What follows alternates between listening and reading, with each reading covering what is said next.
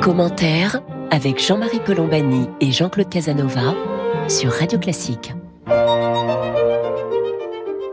Bonjour et bienvenue dans Commentaire. Jean-Claude Casanova et moi-même, nous sommes heureux de vous retrouver pour cette conversation hebdomadaire qui va porter aujourd'hui sur un thème très vaste, mais dans, parmi les conséquences de la guerre que subissent les Ukrainiens euh, après l'invasion par la Russie, il y a la grande question de la mondialisation. Euh, que, que reste-t-il ou que va-t-il rester de la mondialisation? Va-t-elle se perpétuer sous d'autres formes ou bien est-elle condamnée par euh, le retour de la force dans les relations diplomatiques? Nous allons essayer de voir un petit peu tout cela avec Maxence Brichoux. Bonjour. Bonjour à vous. Merci d'être avec nous. Maxence Brichoux est l'auteur d'un livre fort intéressant qui s'appelle Le commerce et la force publié aux éditions Calman Levy et qui part euh, de ce point de départ justement qui est que là jusqu'à présent nous étions nous vivions avec un couple bien bien rodé mondialisation des échanges d'un côté et recherche de solutions diplomatiques pour les conflits euh, plutôt que et tout cela est balayé par le retour de la force. Et est-ce que ce retour de la force va condamner la mondialisation telle que nous l'avons connue? Est-ce que l'on va revenir un univers protectionniste. Voilà un petit peu le thème général de notre discussion, euh, Maxence Brichoux. Mais je vous remercie, euh, Jean-Claude Casanova, Jean-Marie Colombani, pour, euh, pour votre invitation et, et, merci pour cette entrée en matière qui nous met au, au cœur du sujet de, de mon livre. Euh, bah, pour brosser le, le paysage, euh, on voit qu'on a qu'on a plusieurs tendances majeures, mais qui conduisent à des paradoxes qui font que la mondialisation, euh, évidemment, ne va pas euh, ne va pas s'effondrer sur elle-même, mais qu'on va avoir des, des, une reconfiguration assez majeure en cours. Et, et je pense que c'est un peu l'objet de notre conversation de voir les, les, les, aspects de cette reconfiguration. Et donc, on voit trois grandes tendances euh, assez simplement. Je pense que tout le monde en aura des, exemples dans l'actualité. Ben, c'est comme une politisation. C'est tout simplement la réaffirmation de volonté politique de contrôle des échanges économiques euh, entre les nations.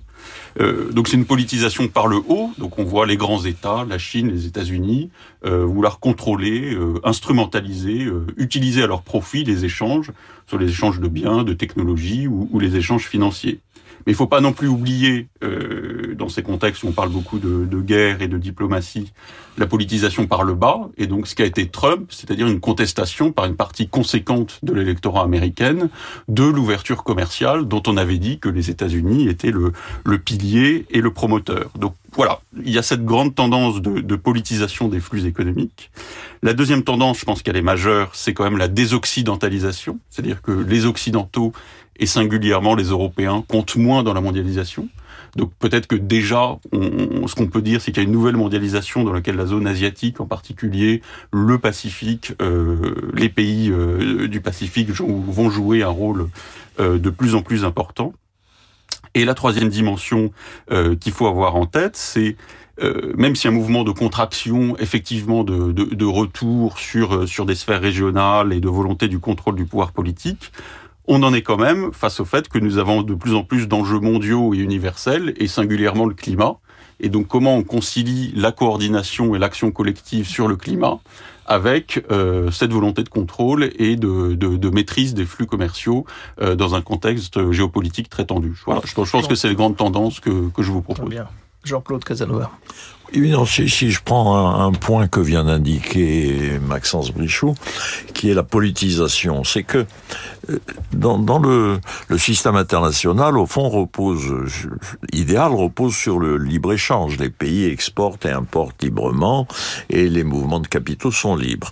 Et parallèlement, l'organisation des États-Unis des Nations Unies garantit à la fois la paix et le respect des traités. Mais si la paix n'existe pas et si les traités ne sont pas respectés, inévitablement, la liberté des échanges est utilisée par ceux qui ne respectent pas la paix et par ceux qui violent les traités comme un moyen de rapport de force. Et dès lors, il faut intervenir sur la liberté des échanges. Prenons le cas de l'Iran. L'Iran viole l'accord international sur la non-prolifération des armes nucléaires. Alors évidemment, on ne va pas faire la guerre à l'Iran. Et de toute façon, tel qu'est le Conseil de sécurité, la guerre serait impossible puisque la Chine ou la Russie utiliserait le droit de veto. Donc il est inévitable que les États-Unis, les pays européens, euh, pratiquent des formes de sanctions. C'est-à-dire qu'on essaye de gêner l'Iran pour essayer de redresser l'Iran dans le respect des traités. C'est la même chose dans le cas de l'Ukraine. C'est évident que l'Union l'Union soviétique, euh, la Russie, pardon, euh, fait la guerre en Ukraine, viole à l'évidence euh, la paix, si vous voulez, et que dès lors, on va essayer de réduire, par des sanctions économiques, on va essayer de réduire la puissance économique de la Russie, et donc sa, sa puissance guerrière. Et inévitablement, cela modifie, cela crée une politisation des échanges internationaux, une réorganisation des échanges internationaux, mais je ne vois pas comment on pourrait faire autrement. Alors, Maxence Borichou. Oui, merci pour, pour cette question, je pense qu'il qui, qui permet d'avancer. Et effectivement, du, du point de vue de la stabilité et, et finalement de, de, de, de, la bonne organisation du système international, on aurait envie de dissocier les sujets et les organisations. Et d'un certain point de vue, c'est effectivement ce qui existe. Euh, L'ONU, le système onusien et le traité de non-prolifération sur la question nucléaire, d'un côté qui est en charge de, de régler les questions de, de sécurité internationale, et de l'autre l'Organisation mondiale du commerce, le FMI, la Banque mondiale qui serait chargé de, de, de, de, traiter les, les, sujets économiques. Mais, mais ce qui me semble clé, c'est un peu l'argument fondamental de mon, euh, de mon livre, c'est de manière un peu ontologique, fondamentale, il y a nécessairement un lien entre les deux ordres, ordre diplomatique et ordre commercial, et même il y a quand même, in fine, une subsidiarité et donc une dépendance de l'ordre économique international à l'ordre politique. Donc, disons, euh, c'est effectivement un livre. Enfin, euh, ma thèse est assez euh, brutalement dite, et celle de la primauté du politique euh, sur l'économique, et, et, du fait que la, la question qui se pose aujourd'hui, c'est dans quelle mesure l'extension du commerce et finalement la stabilité qu'on avait obtenue euh, via l'OMC, sa croissance, son extension, était dépendant d'un certain ordre international, ordre international qui dépendait globalement de ce qu'on peut appeler plus ou moins positivement plus ou moins négativement l'hégémonie américaine. Et donc c'est parce qu'il y avait l'hégémonie américaine qui se traduisait dans un ordre international euh, plus ou moins stable, euh, qu'il y a pu avoir une telle croissance des échanges. Et donc la question fondamentale, c'est à partir du moment où il y a cette contestation de l'hégémonie américaine, singulièrement par la Chine, mais aussi finalement par tout un tas de, puissances moyennes comme l'Iran, la Turquie, qui veulent prendre le, leur indépendance et leur autonomie, dans quelle mesure bah, il n'y a pas nécessairement une euh, rétroaction sur les flux commerciaux qui sont donc politisés, instrumentalisés. Euh, juste un petit point parce que c'est important. Euh, mais ce lien, euh, disons cette dépendance du commerce à l'ordre international, il est d'une certaine manière prévu par les traités. Puisque les sanctions sont prévues dans la Charte des Nations Unies et étaient aussi prévues dans, dans le pacte de la Société des Nations, dans son article 16, où il est explicitement prévu que les organes en charge de la sécurité internationale peuvent utiliser les sanctions pour punir les comportements euh, qui posent problème au regard de la sécurité internationale. Donc l'Iran aujourd'hui, mais juste pour l'histoire, euh, typiquement euh, l'invasion de l'Éthiopie en 1935 par Mussolini avait donné lieu à un plan de sanctions contre l'Italie euh, qui avait d'ailleurs échoué. Donc, euh, donc voilà, l'histoire montre que ce, cette dépendance du commerce à la politique est voilà est, est et d'autre part que c'est assez rare qu'on règle des problèmes politiques en instrumentalisant les relations économiques. Les, premières atteintes, en quelque sorte, à, la mondialisation telle qu'elle se pratiquait, avant même le déclenchement de la guerre euh, contre l'Ukraine, c'est quand même la dégradation des relations entre la Chine et les États-Unis, puisque, alors c'était un point très incandescent avec euh, Trump, qui avait désigné la Chine comme l'ennemi, et puis euh, on pensait que ça reviendrait à un chemin un peu plus classique avec Biden, mais en fait la rivalité est bien là. Il y a une bataille pour le leadership mondial qui est engagée par la Chine, et il y a en même temps un durcissement très net de, de la Chine sur le, dans, dans la relation même politique, alors pour le coup avec les États-Unis, mais c'est par là aussi qu'on a vu revenir en Occident le protectionnisme. Protectionnisme qui est dirigé au, premier plan contre la Chine, de la part des États-Unis, mais qui atteint aussi l'Europe. Et donc, le protectionnisme peut-il mettre à bas, au fond, euh, les éléments de mondialisation qui pourraient subsister Est-ce que tout le monde n'est pas en train ou ne va pas se convertir au protectionnisme à nouveau alors effectivement, c'est la question assez euh, pratique. Euh, c'est où va-t-on et, jusqu'où va, va aller quand même un certain mouvement de, de contrôle des échanges et de contraction des échanges? Juste peut-être pour, pour, ceux qui nous, qui nous écoutent, c'est vrai que on a une sorte d'accélération de, l'histoire avec la multiplication des crises. Donc, euh, moi, ce que, ce que je proposerais pour essayer de mettre de la clarté, c'est à quel moment quand même on a basculé. Et à mon avis, le moment de bascule, c'est quand même l'année 2008. Euh, puisqu'en 2008, on a eu trois événements qui sont aujourd'hui euh, toujours parmi nous. On a eu la grande crise financière. Donc euh, aujourd'hui, alors qu'on parle de géopolitique, il faut quand même pas oublier les déséquilibres macroéconomiques et financiers, euh, les crises, les questions d'inégalité, donc la question sociale qui est, qui est intrinsèquement liée à ce retour du protectionnisme. Donc on a eu la grande crise financière de 2008, on a eu aussi bah, la première invasion de la Géorgie par la Russie, donc euh, le dérèglement des, des, relations internationales, et en 2008 c'est aussi les JO de Pékin, et donc la première manifestation de, voilà de la puissance de la Chine. Et donc finalement ces trois sujets ont, ont vraiment émergé à la fin des années 2000 et sont aujourd'hui euh, tous tous structurants. Euh, donc effectivement, vous l'avez dit, ce qu'on voit, c'est que la position anti-chinoise de Trump bah, a perduré euh, après le changement d'administration et même de, ce qu'on lit de la presse et, de nos correspondants à Washington, devenu euh, totalement consensuel entre le Congrès, les différents partis et, la Maison Blanche. et donc là, il faut quand même noter, parce que c'est des choses un peu techniques, mais il y a des mesures assez agressives qui sont prises par l'administration Biden de manière complètement unilatérale vis-à-vis des Chinois euh, sur tout ce qui est haute technologie, donc euh, restriction des exportations de, de, biens de haute technologie, les puces, les microprocesseurs à destination de la Chine. et donc sur certains sujets, en particulier voilà tout ce qui est toutes ces technologies, on va clairement vers un découplage et un, et un refus de la part des États-Unis d'exporter vers la Chine. Et aussi, c'est assez clair, une volonté des États-Unis bah, de créer un bloc en euh, mettant les Européens derrière eux, euh, les Européens, les Japonais, la Corée du Sud, euh, Taïwan, donc un peu de, de, de, coaliser ses alliés dans une sorte de, de grande de grands de grands blocs économiques. Donc euh, la, la, question qui se pose, c'est euh, plutôt que démondialisation, puisque euh, en parallèle de tout ça, on continue d'acheter des jouets, des smartphones et, et, des machines à laver produites en Chine.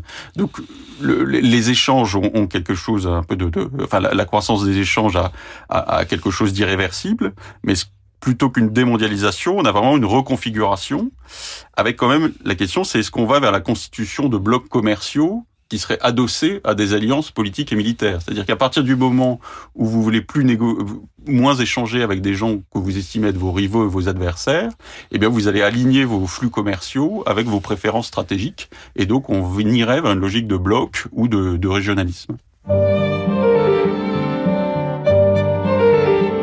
Commentaire sur Radio Classique. Nous sommes avec Maxence Brichoux, qui est l'auteur d'un livre intitulé Le commerce et la force, et nous discutons avec lui du point de savoir ce qu'il va, ce qui va rester de la mondialisation telle qu'on la connaissait, puisqu'on est en train de changer complètement d'ordre ou à travers le désordre actuel, c'est, ce un nouvel ordre et on essaie d'en entrevoir les, lignes de force. Jean-Claude Casanova. Toute la difficulté quand on réfléchit sur le système mondial, c'est repose sur l'hétérogénéité des composantes du système mondial.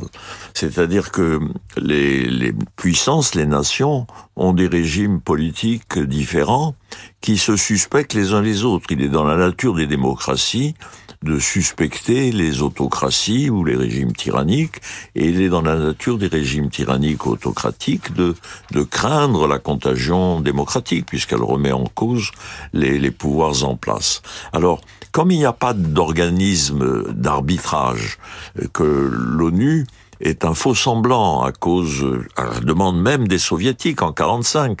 On n'a pas fait en sorte que le Conseil de sécurité soit réellement puissant puisque un, un les membres permanents ont un droit de veto. Donc les, les, grandes puissances, celles qui détiennent le droit de veto, celles qui ont plus de force que les autres, continuent d'exister. À partir de ce moment-là, on, est, on voit bien quelle est la difficulté aujourd'hui. La, Chine, bien entendu, les États-Unis sont heureux du rôle mondial qu'ils exercent depuis le début du du XXe siècle et qui, a, dont l'apothéose a abouti, si vous voulez, à, la, à leur victoire en Asie et en Occident en 1945. Et l'Union soviétique avait elle-même, à ce moment-là, un pouvoir considérable en occupant indûment, d'ailleurs, la moitié de l'Europe jusqu'à Berlin. Mais Aujourd'hui, l'Union soviétique a disparu, la Russie, et aujourd'hui, la Russie d'aujourd'hui remet en cause les traités internationaux, c'est-à-dire qu'elle remet en cause les frontières de la Géorgie, les frontières de l'Ukraine, à, terme les frontières euh, proches de la Roumanie, etc.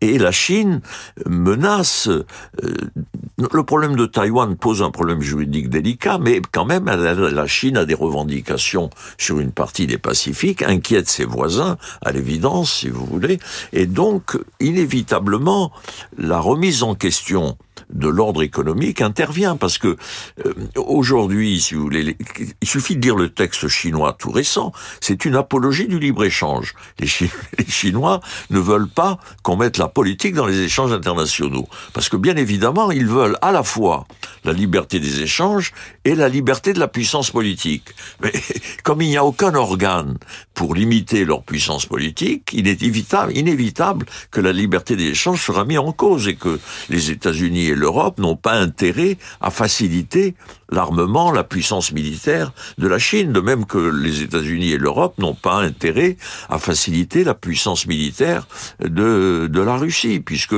la Russie ne respecte pas le droit. Alors bien entendu, si on se met du côté russe ou si on se met du côté chinois, on dit c'est l'impérialisme américain, on peut voir les choses de cette façon. Mais comme il n'y a pas d'arbitrage international possible, on est nécessairement lié, l'hétérogénéité du monde est fait que nécessairement par euh, par l'économie, on essaye de limiter le règne de la force.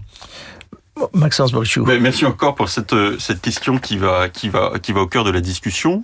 C'est si, si on veut euh, un peu un peu simplifier et faire un peu de théorie, c'est jusqu'où le, le commerce est dépendant d'une communauté de valeurs? C'est-à-dire jusqu'où pour commercer entre deux pays euh, doivent-ils partager des valeurs? Et donc là, outre, euh, enfin, ça reprend ce qu'on discutait auparavant de, de, de, la dépendance du commerce à la sécurité internationale.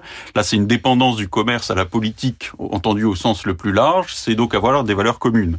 Donc, les valeurs communes, c'est évidemment euh, le régime politique, de manière absolument euh, fondamentale. Et là, bah, vous avez tout dit. à la fois, les démocraties ont peur de l'autocratie, à la fois l'autocratie considère toujours la démocratie comme une, une puissance menaçante, puisque elle diffuse un peu par tous les ports et même de manière involontaire l'attraction de la liberté euh, vis-à-vis des citoyens des, autocraties. Euh, mais pour compléter, euh, et pour revenir à un sujet que j'ai mentionné au début, sa dépendance de la du commerce aux valeurs et, et donc aux politiques publiques vaut singulièrement pour le climat. Est-ce qu'on est prêt à commercer avec des gens qui ont des politiques climatiques moins ambitieuses que les nôtres Et donc ça, c'est singulièrement un sujet pour l'Union européenne, qui se veut donc euh, voilà euh, le, le, pionnier de la transition énergétique et, et, et, de la fin des émissions carbone euh, à horizon 2050. Et est-ce que vous êtes prêt à commercer avec des gens qui ont, ont une moindre ambition euh, sachant que bah, c'est quelque chose de très concret qui était que Donald Trump s'était retiré de l'accord de Paris, et donc la question immédiate, c'était quelle était la conséquence à en tirer sur le commerce euh, transatlantique. Et donc aujourd'hui, euh, bah, l'une des positions les plus fortes de la France, qui a trouvé étonnamment, je dois dire, un certain un certain écho à, Bruxelles, c'est de conditionner le commerce au respect des accords de Paris. Et si vous n'êtes pas assez ambitieux du point de vue du, du, climat, on vous taxe. Et donc l'Europe est en train de mettre en place ce qu'on appelle une taxe carbone aux frontières pour compenser le différentiel de prix du carbone. Et donc dans cette euh, dans cette logique quand même de fragmentation et ou reconfiguration de la mondialisation, il y a bien aussi euh, au-delà des rivalités géopolitiques, une question des valeurs, euh, les droits de l'homme, euh, le climat, aussi le droit social. Est-ce qu'on conditionne le commerce à, à, à, à l'application des conventions de, de l'OIT, euh, euh, tout ce genre de choses. Et, et, et ça, vraiment, c'est vraiment au cœur du sujet. C'est vraiment un facteur extrêmement fort de quand même de, de, de démondialisation. Et c'est aussi, permettez-moi de dire, mais c'est aussi quelque chose de qui, qui, a une très longue histoire. C'est-à-dire que déjà au XIXe siècle, au, au Royaume-Uni, euh, et, et, un peu partout. Il y a toujours l'une des principales critiques euh, du libre-échange, c'était il faut des normes communes euh, pour pouvoir commercer ensemble. Euh, sinon, on a un échange libre, mais pas juste. et donc, pour l'anecdote, dès 1881 a, émergé une Fair Trade League au, Royaume-Uni, voilà, pour, pour contester la politique d'ouverture unilatérale du Royaume-Uni et demander à ce qu'il y ait de la réciprocité dans les normes et dans les, et dans les droits de douane. Donc, il y a, il y a toujours un vecteur de politisation démocratique de la question des valeurs sur le commerce. La reconfiguration dont on parle, puis on, approche de la fin là, donc on va aller un, peu plus vite. La reconfiguration que vous évoquez, elle se fera vraisemblablement par blocs régionaux.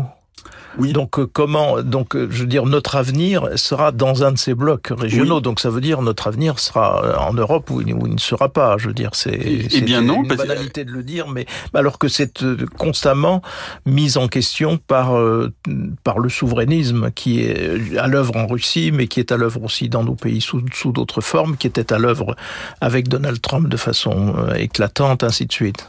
Mais c'est effectivement régionalisation, mais c'est vrai que la question aujourd'hui euh, que vous posez n'est pas du tout banale, mais parce que vous oubliez le, troisième point du triangle, qui serait que notre communauté serait la communauté atlantique, et donc de créer un bloc commercial euh, européano-américain, voire même euh, occidental. Euh, c'est potentiellement l'une des volontés de certains à Washington de, de créer un bloc économique autour de l'OTAN qui, qui, pourrait additionner le, le, Japon, la Corée du Sud, et, et donc on voit bien aujourd'hui que l'essentiel des sujets, euh, euh, bah, d'une part, est-ce que Washington est prêt quand même à, à, à, assouplir un peu ses processus de décision pour mieux prendre en compte les, les économiques européens? Donc là, c'est le sujet très concret de, des subventions américaines au titre de la fameuse loi euh, IRA euh, sur, sur, les subventions aux, aux énergies propres. Et c'est la décision des Européens sur est-ce que à un moment ils mettent vraiment le paquet et se restructure pour avoir des capacités stratégiques autonomes euh, dans les hautes technologies, les batteries, enfin tout ce qui est civil mais aussi militaire Ou est-ce que, au regard de ce qui se passe, euh, le bloc naturel régional euh, auquel appartient l'Europe reste le bloc euh, atlantique. Euh, et dans ces cas-là, on assume un certain degré de dépendance euh, aux États-Unis. Donc, c'est vraiment la question fondamentale. La grande question stratégique. Un mot pour conclure, Jean-Claude oui, On peut aller encore plus loin dans la perspective, c'est-à-dire que après tout, il n'est pas exclu que la Chine réfléchisse à la situation mondiale et se dise que il est dans son propre intérêt d'adopter une allure plus pacifique et, de jouer un rôle mondial qui est tout à fait légitime compte tenu et de son degré de civilisation et de l'importance de sa population, de sa technicité, etc. De même, la Russie, aujourd'hui, la Russie est dans une hybrise de force, mais on peut espérer à terme qu'elle comprenne que le droit devrait l'emporter sur la force et que c'est son propre intérêt de devenir une puissance pacifique, euh, jouant un rôle important dans le monde, etc. Donc, pas, de la situation de crise actuelle, il ne faut pas conclure que la crise sera permanente. Il faut, dans les, dans les tentatives de politisation du commerce international que l'on mènera, il faut laisser ouverte la possibilité d'un retour à plus d'homogénéité et plus de liberté. À condition d'éviter ce que l'on appelle l'accident c'est-à-dire euh, une sorte d'accident et l'ubris. Il faut rester autrement dit, il faut être prudent. Qui, peut aboutir en effet à une nouvelle conflagration mondiale. Voilà, merci pour cette, cette ce moment passé avec nous, euh, Maxence Brichoux. Je rappelle que vous êtes donc l'auteur de Le commerce et la force, qui est édité chez Kalman Levy. Merci de nous avoir accompagnés aujourd'hui. Merci à vous toutes et à vous tous de nous avoir prêté attention. Jean-Claude Casanova et moi-même. Nous vous remercions et nous vous donnons rendez-vous samedi prochain pour une autre édition de commentaires.